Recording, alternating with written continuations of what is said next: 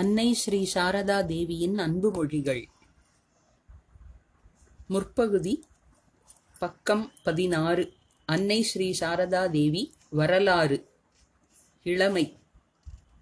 அன்னை ஸ்ரீ சாரதா தேவி கல்கத்தாவில் ஜெயராம்பாட்டி என்ற கிராமத்தில் ஆயிரத்தி எண்ணூற்று ஐம்பத்தி மூன்று டிசம்பர் இருபத்தி இரண்டாம் நாள் ராமச்சந்திர முகர்ஜிக்கும் ஷியாமா சுந்தரி தேவிக்கும் முதற்குழந்தையாக பிறந்தார்.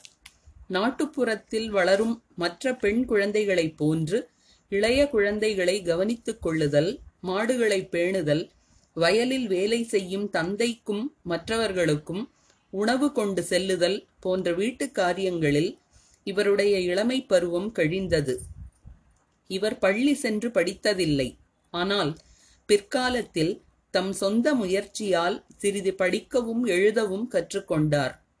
பண்பட்ட குடும்பச் சூழலும் குருதேவராகிய பகவான் ஸ்ரீ ராமகிருஷ்ணருடன் பிற்காலத்தில் கிடைத்த தொடர்பும் இயல்பிலேயே பண்பாடு மிக்க உயர்ந்த நிலையில் இருந்த அன்னைக்கு இயற்கையான கல்வியாக அமைந்தது. குருதேவருடன் ஐந்து வயதில் அன்னை குருதேவரின் வாழ்க்கை துணைவியானார். அப்போது குருதேவரின் வயது இருபத்து மூன்று.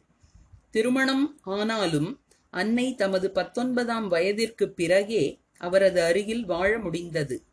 இடையில் ஓரிரு முறை ஜெயராம்பாட்டிக்கும் குருதேவர் பிறந்த காமார்புக்கூருக்கும் சென்று வந்ததை தவிர ஆயிரத்தி எண்ணூற்று எழுபத்தி ரெண்டு முதல் ஆயிரத்தி எண்ணூற்று எண்பத்தி ஐந்து வரை உள்ள பதிமூன்று ஆண்டுகள் அவர் தட்சிணேஸ்வர காளி கோயிலில் குருதேவருடனேயே வாழ்ந்தார். இந்த நாட்கள் அன்னை ஆனந்தத்தில் திளைத்த நாட்கள். குருதேவருக்கு சேவை குருதேவருக்கும் அவரை காண வருகின்ற பக்தர்களுக்கும் சமையல் அவரது வழிகாட்டுதலில் ஆன்மீக சாதனைகள் என்று அன்னையின் நாட்கள் கழிந்தன. தட்சிணேஸ்வர காளி கோயிலில் ஓர் அறை குருதேவருக்காக ஒதுக்கப்பட்டிருந்தது. அங்கிருந்து சுமார் எழுபத்தி ஐந்து அடி தொலைவில் வாத்திய மண்டபமான நகபத் என்ற கட்டிடம் அமைந்திருந்தது. ஒரு மாளிகை போல் தோற்றம் அளிக்கின்ற இந்த கட்டிடம் உண்மையில் மிகவும் சிறியது. அறுகோண வடிவில் அமைந்துள்ள இதன் ஒவ்வொரு பக்கமும் சுமார் மூன்று அடி. சுவர்களுக்கு இடையிலுள்ள மிக நீண்ட அளவு சுமார் எட்டு அடி. மொத்த பரப்பு ஐம்பது சதுர அடிக்கும் குறைவு. சுற்றிலும் சுமார் நான்கு அடி அகல வராந்தா. அந்த வராந்தா மூங்கில் தட்டியால் மறைக்கப்பட்டிருந்தது. அன்னை அந்த கட்டிடத்தின் கீழறையில் வாழ்ந்தார். இந்த சிறிய அறை அன்னையின் வசிக்கும் அறையாக மட்டுமின்றி சாமான்கள் வைப்பதற்கும் சமையல் செய்வதற்கும் விருந்தினரை வரவேற்று உபசரிப்பதற்கும் மற்ற அனைத்திற்கும் பயன்பட்டது. பொறுமையின் இலக்கணமாகவும் அனுசரித்து போகும் பண்பின் உறைவிடமாகவும் திகழ்ந்தவர் அன்னை. எனவே அந்த சிறிய இடத்திலும் தமது வாழ்க்கையை சீராக அமைத்துக் கொண்டார்.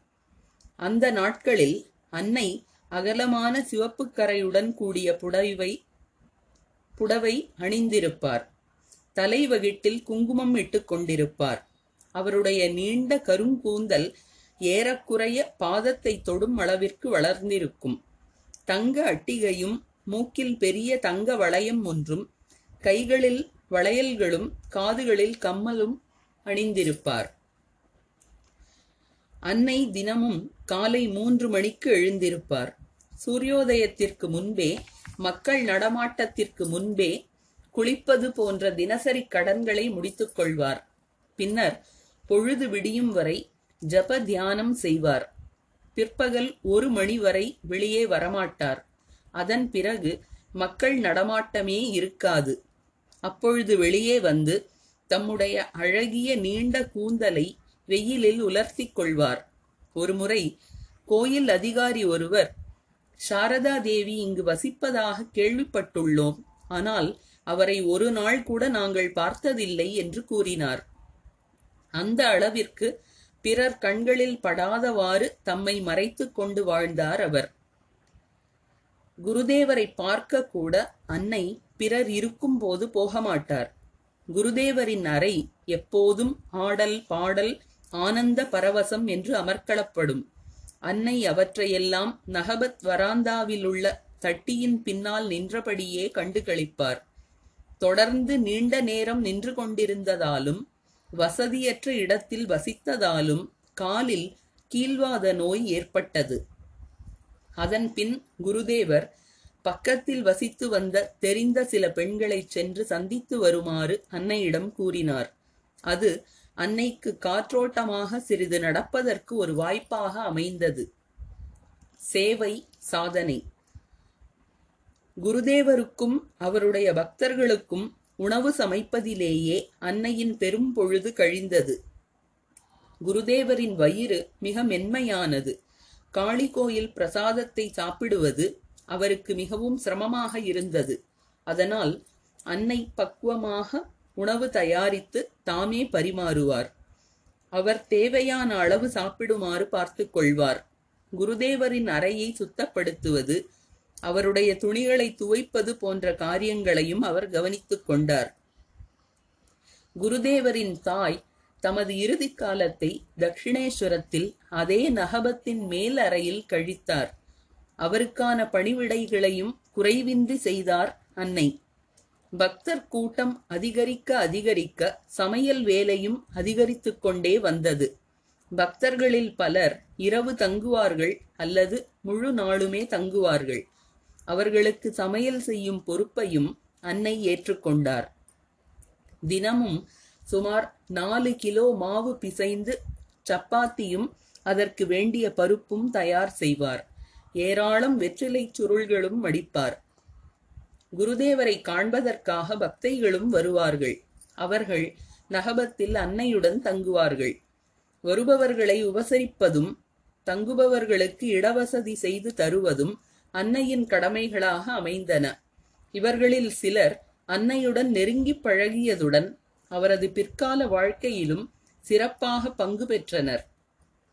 கோலாப்மா யோகின்மா ஆகிய இருவரும் அதில் குறிப்பிடத்தக்கவர்கள். ஆயிரத்தி எண்ணூற்றி எழுபத்தி நான்கில் அன்னையின் தந்தை காலமானார். தாயும் சகோதரர்களும் வறுமையில் உழன்றனர். குடும்ப பொறுப்பு முழுவதும் அன்னையின் தாயின் தலையில் விழுந்தது. குடும்ப வருமானத்திற்காக நெல் குத்தி புடைத்து ஊதியம் பெற்றார் ஷியாமா சுந்தரி அங்கும் தமது சேவையை தொடர்ந்தார் அன்னை. ஜெயராம்பாட்டியில் இருக்கும் பொழுதெல்லாம் தாய்க்கு துணையாக நெல் குத்துவார் அவர். குடும்பத்தில் ஜெகத்தாத்ரி பூஜையை துவக்கிய பின்னர் நிலைமை சீரடைந்தது. பிறரை நேசிப்பதும் சேவை செய்வதும் மனிதனாக பிறந்த ஒவ்வொருவரின் கடமையாகும். அதனையே பிரதிபலனை எதிர்பாராமல் இறைவனுக்காக செய்யும்போது அது ஓர் ஆன்மீக சாதனை ஆகிறது. தமக்கென்று வாய்த்த வேலைகளை அதாவது சேவை தர்மத்தை இவ்வாறு சேவை சாதனையாகச் செய்து மனித குலத்திற்கே ஒரு லட்சியமாக திகழ்கிறார் அன்னை. சேவை சாதனையை தவிர அன்னையின் மற்ற ஆன்மீக சாதனைகள் பற்றி விரிவான விவரங்கள் நமக்கு கிடைக்கவில்லை. ஆனால் தினமும் காலை மற்றும் இரவில் ஜபமும் ஆழ்ந்த தியானமும் செய்தார். அவருடைய தம்பி மகளான நளினியிடம் ஒரு முறை உன் வயதிருக்கும் பொழுது நான் எவ்வளவு வேலைகள் செய்தேன். இருப்பினும் தினமும் ஒரு லட்சம் நாம ஜபம் செய்வதற்கான நேரத்தையும் ஒதுக்கிக் கொள்வேன் என்று கூறியுள்ளார். இதனை எப்படி சாதித்தார் அன்னை? அவரே பின்னாளில் சுவாமி மாதவானந்தரிடம் என்ன செய்வது மகனே? நாங்கள் பெண்கள் வீட்டு வேலைகள் எப்போதும் இருக்கின்றன. இவற்றை விடுத்து தனியாக ஜபம் செய்ய முடியாதே. சமைப்பதற்காக உலை வைக்கிறேன். அரிசி கொதித்து சாதம் ஆகும் வரை ஜபம் செய்கிறேன். பிறகு குழம்பு தயாரிக்க வேண்டும். அது பதமாகும் வரை மீண்டும் ஜபம் செய்கிறேன். சமையல் முடிந்ததும் மறுபடியும் ஜபம் செய்கிறேன். இவ்வளவுதான் என்னால் செய்ய முடியும். நான் வேறு பெரிதாக என்ன ஆன்மீக சாதனை செய்துவிட முடியும்? என்று கூறினார். வீட்டு வேலை அலுவலக வேலை என்று பம்பரமாகச் சுழலும் பெண்கள் ஆன்மீக வாழ்க்கை வாழ இது எவ்வளவு சிறந்த வழி? இது தவிர யோக பயிற்சிகளிலும் அன்னை ஈடுபட்டிருந்தார். ஆறு சக்கரங்கள் குண்டலினி போன்றவற்றை தாமே வரைந்து காட்டி அன்னைக்கு பயிற்சி அளித்தார் குருதேவர். எனவே மிக அதிக அளவில் அன்னை சாதனைகள் செய்துள்ளார் என்பது உறுதி. அதுபோலவே சமாதி நிலை போன்ற மிக உயர்ந்த ஆன்மீக அனுபவங்களையும் பெற்றிருந்தார் அவர். தட்சிணேஸ்வர நாட்களில்தான் அன்னை குருதேவரின் கொள்கைகளை தன்மயமாக்கிக் கொண்டார். குருதேவரிடம் பெற்ற பயிற்சியாலும் ஆன்மீக சாதனைகளாலும் அவரிடம் பொதிந்து கிடந்த தாய்மை பண்பு வெளிப்பட்டது. குருதேவரால் ஆரம்பிக்கப்பட இருக்கும் இயக்கத்தின் பொறுப்பை ஏற்று நடத்துவதற்குரிய பக்குவம் வளர்ந்தது. புனிதமே உருவானவராக பொறுமையின் அவதாரமாக அமைதியே வடிவெடுத்தவராக தெய்வீக கம்பீரம் பொலிபவராக ஆனால் மிகவும் எளியவராக அடக்கமானவராக ஆனால் ஆன்மீக பேருணர்வு மிக்க மிக படைத்தவராக நண்பன் பகைவன் என்று வேறுபடுத்த இயலாத அன்பின் சிகரமாக அனைவரையும் அணைக்கும் தாயாக அன்னை உருவெடுத்தார். குருதேவரின் மறைவிற்கு பின்னர் ஆயிரத்தி எண்ணூற்றி எண்பத்தி ஆறு ஆகஸ்ட் பதினாறில் குருதேவர் மறைந்தார். ஓர் ஹிந்து விதவையைப் போன்று அன்னையும் மங்கள அணிகளாகிய தங்க வளையல்களை கழற்றிவிட்டு தாம் அணிந்திருந்த புடவையின் சிறப்பு சிவப்பு கரையை கிழிக்க முற்பட்டார். அப்பொழுது குருதேவர் அன்னையின் முன்பு தோன்றி என்ன செய்கிறாய்? நான் எங்கே போய்விட்டேன்? ஓர் அறையிலிருந்து மற்றோர் அறைக்கு போவது போன்று போயிருக்கிறேன். அவ்வளவுதான் என்று கூறினார். பிறப்பு இறப்பு ஆகியவற்றை கடந்தவர் குருதேவர் என்பதை இந்த அனுபவத்தின் வாயிலாக உணர்ந்தார் அன்னை. தாம் நித்திய சுமங்கலி என்பதை அறிந்து தமது இறுதி காலம் வரை தங்க வளையல்களையும் மெல்லிய கரையுடன் கூடிய புடவையையும் அணிந்து வந்தார். குருதேவரின் மகாசமாதிக்கு பின்னர் அன்னை பிருந்தாவனத்திற்கு புனித யாத்திரை மேற்கொண்டார். குருதேவரின் சீடர்கள் சிலரும் குருதேவரின் அண்ணன் மகள் லக்ஷ்மி கோலாப்மா முதலியவர்களும் அன்னையுடன் சென்றனர். காஷி அயோத்தி போன்ற இடங்களுக்கு சென்ற பின்னர் பிருந்தாவனத்திற்கு வந்து ஓராண்டு காலம் தங்கினர். ஏற்கனவே பிருந்தாவனத்திற்கு சென்றிருந்த யோகின்மாவும் அவர்களுடன் சேர்ந்து கொண்டார். அன்னையின் பிருந்தாவன வாழ்க்கை பூஜை தியானம் ஆன்மீக அனுபவம் ஆகியவை நிறைந்ததாக அமைந்தது. ஈக்களும் கொசுக்களும் முகம் முழுவதையும் கடித்து புண்ணாக்குவதை கூட உணராமல் அந்த நாட்களில் அன்னையும் யோகின்மாவும் தியானத்தில் மூழ்கியிருப்பார்கள். பிருந்தாவனத்தில் அமைந்திருந்த பல கோயில்களுக்கும் அன்னை சென்று வழிபட்டார். பல மைல்கள் சுற்றளவுள்ள பிருந்தாவனத்தை நடந்தே வலம் வந்தார். ராதாரமணரின் கோயிலுக்குச் சென்று உள்ளமுருகி எம்பெருமானே மற்றவர்களின் குறையை காணும் வழக்கத்தை என்னிடம் இருந்து நீக்கிவிடு. நான் என்றுமே பிறரிடம் குற்றம் காணாமல் இருக்க அருள் செய் என்று வேண்டிக் கொண்டார். அன்னையின் வாழ்க்கையில் இந்த குணம் அவருடைய மற்ற அனைத்து நற்பண்புகளுக்கும் சிகரம் வைத்தார் போல் அமைந்தது. குறை காணுதல் ஒருவனை இழிந்த நிலைக்கு இட்டுச் செல்லுமே தவிர உயர்த்தாது என்று அன்னை கூறுவது வழக்கம். தவ வாழ்க்கை. குருதேவர் தமது இறுதி காலத்தில் அன்னையிடம் என் காலத்திற்கு பிறகு நீ காமார்புக்கூர் செல். சாதமும் கீரையும் மட்டுமே கிடைத்தாலும் அதை உண்டு வாழ்க்கை நடத்தி வா. இறைவனின் திருநாமத்தை ஜபித்துக் கொண்டு உன் நேரத்தை செலவிடு. என்று கூறியிருந்தார். எனவே பிருந்தாவன யாத்திரைக்கு பிறகு அன்னை காமார்புகூர் சென்றார். உணவுக்கென்று சிறிது நெல் மட்டுமே இருந்தது. அந்த நெல்லை குத்தி அரிசி ஆக்கினார் தாமே தோட்டத்தை கொத்தி கீரை விதைகளை விதைத்து பயிராக்கினார். சாதத்துடன் கீரையும் சமைத்து சாப்பிட்டார். உப்பு வாங்குவதற்கு கூட அன்னையிடம் பணம் இருக்கவில்லை. அன்னையை பாதுகாக்க வேண்டியவர்களான குருதேவரின் குடும்பத்தினர் அன்னையை கவனிக்கவில்லை. குருதேவருக்கு உதவிப்பணமாக தட்சிணேஸ்வர கோயிலில் இருந்து மாதம் ஏழு ரூபாய் கொடுத்து வந்தனர். குருதேவரின் மறைவிற்கு பிறகு இந்த தொகை அன்னைக்கு வழங்கப்பட்டது. ஆனால் குருதேவரின் அண்ணன் மகனான ராம்லால் அந்த உதவி பணத்தை அன்னைக்கு கொடுக்க விடாமல் தடுத்து விட்டான் வீட்டிலும் தடுப்பு வைத்து குருதேவரின் பங்காகிய குடிசையை மட்டும் அன்னைக்கு கொடுத்துவிட்டு அனைத்து பொறுப்பிலிருந்தும் விலகிக் கொண்டான். குடும்பத்தில் உள்ள மற்ற உறுப்பினர்களாகிய சிவராம் லக்ஷ்மி போன்றவர்கள் அன்னைக்கு எவ்வித உதவியும் செய்ய முடியாத நிலைமையில் இருந்தனர். ஏனெனில் அவர்கள் இருவதும் இருவரும் அப்பொழுது தட்சிணேஸ்வரத்தில் அர்ச்சகராக இருந்த ராம்லாலுடன் தங்கியிருந்தனர். அதனால் அன்னை தன்னந்தனியாக குடிசையில் வசிக்க நேர்ந்தது. இவ்வாறு அன்னை உற்றாரால் கைவிடப்பட்டு தனிமையில் வாடுவது போதாது என்று கிராமத்தினரின் எதிர்ப்பிற்கும் கேலிக்கும் தூற்றுதலுக்கும் ஆளாக நேர்ந்தது. கணவனை இழந்த பெண் சிவப்பு கரையுள்ள புடவை அணிவது தங்க வளையல் அணிவது என்பதெல்லாம் அன்றைய சமுதாயம் ஏற்றுக்கொள்ளாதவை. எனவே அவர் கிராமத்தினரின் தூற்றுதலுக்கு ஆளானதில் வியப்பொன்றும் இல்லை. ஆனால் அனைத்தையும் அப்படியே ஏற்றுக்கொண்டார் அன்னை. தம் நிலைமைக்காக அவர் யாரையும் குறை கூறவில்லை விதியை நொந்து கொள்ளவில்லை ஆண்டவன் மீது பழி போடவில்லை. தமது ஆதரவற்ற நிலைமையை யாரிடமும் தெரிவிக்கவும் இல்லை. இறைவனிடம் நம்பிக்கையை இழக்காமல் பொறுமையுடனும் சகிப்புத்தன்மையுடனும் வாழ்ந்து தமது வாழ்வையே ஒரு தவ வாழ்வாக மாற்றிக்கொண்டார் அவர். குருதேவர் சிறுவனாக இருந்தபோது அவரை அன்புடன் பாராட்டியவர் பிரசன்னமயி. அவர் மட்டும் அன்னைக்கு ஆறுதலாகவும் துணையாகவும் இருந்தார்.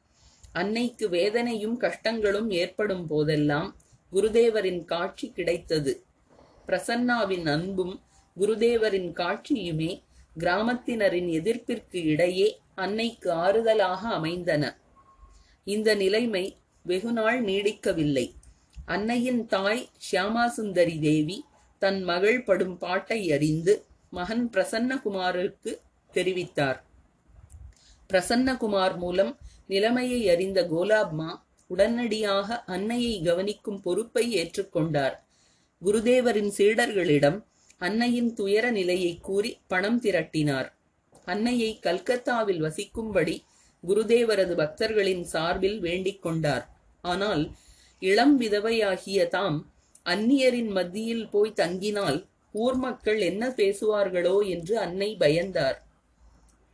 சிறிது தயக்கத்திற்கு பின் குருதேவருடைய சீடர்களின் மனம் மகிழ்ச்சி அடையும்படி ஆயிரத்தி எண்ணூற்றி எண்பத்தி எட்டு ஏப்ரல் மாதம் கல்கத்தா சென்றார். ஆன்மீக பணி. குருதேவர் உயிருடன் இருந்த காலத்திலேயே அன்னையின் ஆன்மீக பணி ஆரம்பித்து விட்டது எனலாம். குருதேவரை நாடி வந்த பல பெண்கள் அன்னையை சுற்றி கூடினர். அவர்கள் அன்னையால் நன்கு ஊக்குவிக்கப்பட்டனர். தமது சீடரான சாரதா பிற்காலத்தில் சுவாமி திரிகுணாதீதானந்தர் என்பவரை அன்னையிடம் மந்திர தீட்சை வாங்கிக் கொள்ளும்படி குருதேவரே கூறியிருந்தார். தீட்சை அளிப்பதை ஓர் முக்கியமான ஆன்மீக பணியாக தமது வாழ்க்கை பணியாகச் செய்தார் அன்னை. நான் இந்த மந்திரங்களை குருதேவரிடம் இருந்து பெற்றுள்ளேன். இந்த மந்திரங்களின் வாயிலாக ஒருவர் நிச்சயமாக நிறைநிலையை எய்த முடியும் என்பார் அவர். குருதேவரின் புகழும் உபதேசங்களும் பரவ பரவ அன்னையிடம் வரும் மக்கள் கூட்டமும் அதிகரிக்க ஆரம்பித்தது.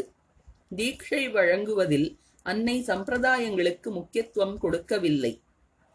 முன்கூட்டியே தீட்சை பெற ஏற்பாடு செய்யப்பட்டவர்களுக்கு பொதுவாக குருதேவரின் தினசரி பூஜை முடிந்த பிறகு தீட்சை தருவார். ஆனால் பல சமயங்களில் எந்த சூழலிலும் எந்த நேரத்திலும் தீட்சை கொடுப்பதும் உண்டு. படத்தில் கூட அன்னையை பார்க்காத சிலர் அவரை கனவில் தெய்வமாக கண்டுள்ளனர். மற்றும் சிலர் தங்களுடைய கனவுகளில் அவரிடம் இருந்து மந்திர தீட்சை பெற்றுள்ளனர். அவர்கள் அன்னையை சந்தித்து அவரிடம் இருந்து தீட்சை பெற்றபோது கனவில் அவரிடம் இருந்து எந்த மந்திரத்தை பெற்றார்களோ அதே மந்திரத்தையே நேரிலும் அளிப்பதைக் கண்டனர். பொதுவாக அன்னை தீட்சை தருவதற்கு ஓரிரு நிமிடங்களே ஆகும் அன்னை ஆன்மீகத்தில் மிக உயர்ந்த நிலையில் இருந்ததால் தீட்சைக்குரிய மந்திரம் அவரது மனத்தில் உடனடியாக தோன்றிவிடுவதுதான் அதற்கான காரணமாகும். இதை பற்றி அன்னை ஒருமுறை சிலருக்கு நான் மந்திரத்தை உபதேசிக்க நினைத்த உடனே என் மனத்தில் இதைச் சொல் அதைச் சொல் என்று தோன்றும்.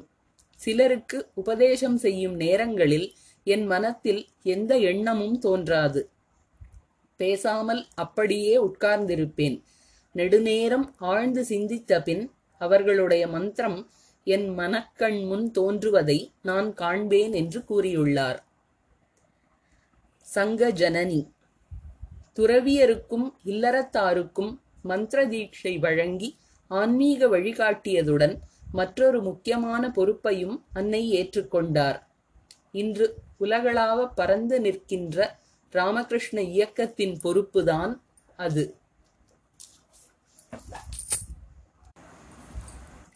ஆயிரத்தி எண்ணூற்றி எண்பத்தி எட்டு ஏப்ரல் மாதம் அன்னை கயைக்கு சென்றார்.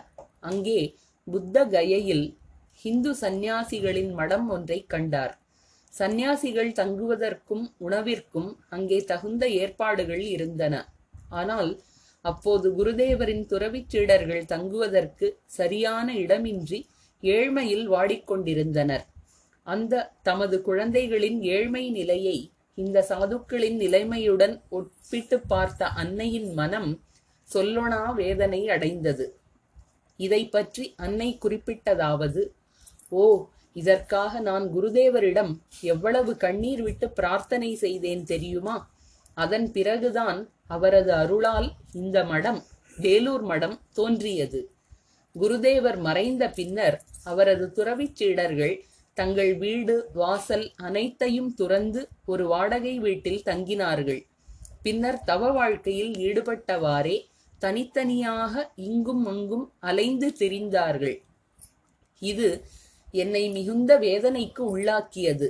நான் குருதேவரிடம் பகவானே நீர் வந்தீர். இவர்கள் சிலருடன் விளையாடல் புரிந்தீர். பிறகு மறைந்தும் விட்டீர். அதனுடன் எல்லாம் முடிந்துவிட வேண்டியதுதானா? அதுதான் முடிவு என்றால் நீர் பூமிக்கு வந்து ஏன் இத்தனை வேதனைகளை ஏற்றுக்கொண்டிருக்க வேண்டும்? தெருக்களில் பிச்சை எடுத்து சாப்பிட்டு விட்டு மரத்தடியில் படுத்து கிடக்கும் துறவியர் எத்தனையோ பேரை பிருந்தாவனத்திலும் காசியிலும் பார்த்திருக்கிறேன். அத்தகைய சாதுக்களுக்கு இந்த நாட்டில் குறைவே கிடையாதே. உமது பெயரில் அனைத்தையும் துறந்த என் பிள்ளைகள் உணவுக்காக பிச்சை எடுப்பதை என்னால் பொறுத்து கொள்ள முடியவில்லை. உம்மிடம் எனது பிரார்த்தனை இதுதான். உமது பெயரைச் சொல்லிக்கொண்டு உலகை துறப்பவர்களுக்கு சாதாரண உணவும் உடையும் கிடைக்க வேண்டும். அவர்கள் உமது உபதேசங்களையும் லட்சியங்களையும் மையமாக கொண்டு ஓரிடத்தில் ஒன்று கூடி வசிக்க வேண்டும். உலக வாழ்க்கையில் துன்புற்ற மக்கள் அவர்களிடம் வந்து உமது அமுத மொழிகளைக் கேட்டு ஆறுதல் பெற வேண்டும். அதற்காகவே அல்லவா நீர் வந்தீர்? அவர்கள் அலைந்து திரிவதை காண என்னால் சகிக்க முடியவில்லை என்று பிரார்த்தித்தேன். அதன் பின்னரே நரேன் படிப்படியாக இதையெல்லாம் உருவாக்கினான். குருதேவரின் இளம் சீடர்கள் வராக நகரில் ஆரம்பித்த ராமகிருஷ்ண மடத்திற்கு தமது பிரார்த்தனை மூலம் இவ்வாறு முதல் விதையை இட்டது அன்னை.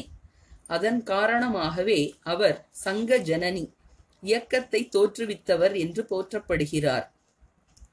ராமகிருஷ்ண இயக்கத்தின் வளர்ச்சியிலும் அன்னையின் பங்கு முக்கியத்துவம் வாய்ந்ததாக இருந்தது. ஆரம்ப நாட்களில் அன்னையின் வழிகாட்டுதலிலேயே குருதேவரின் சீடர்கள் செயல்பட்டனர்.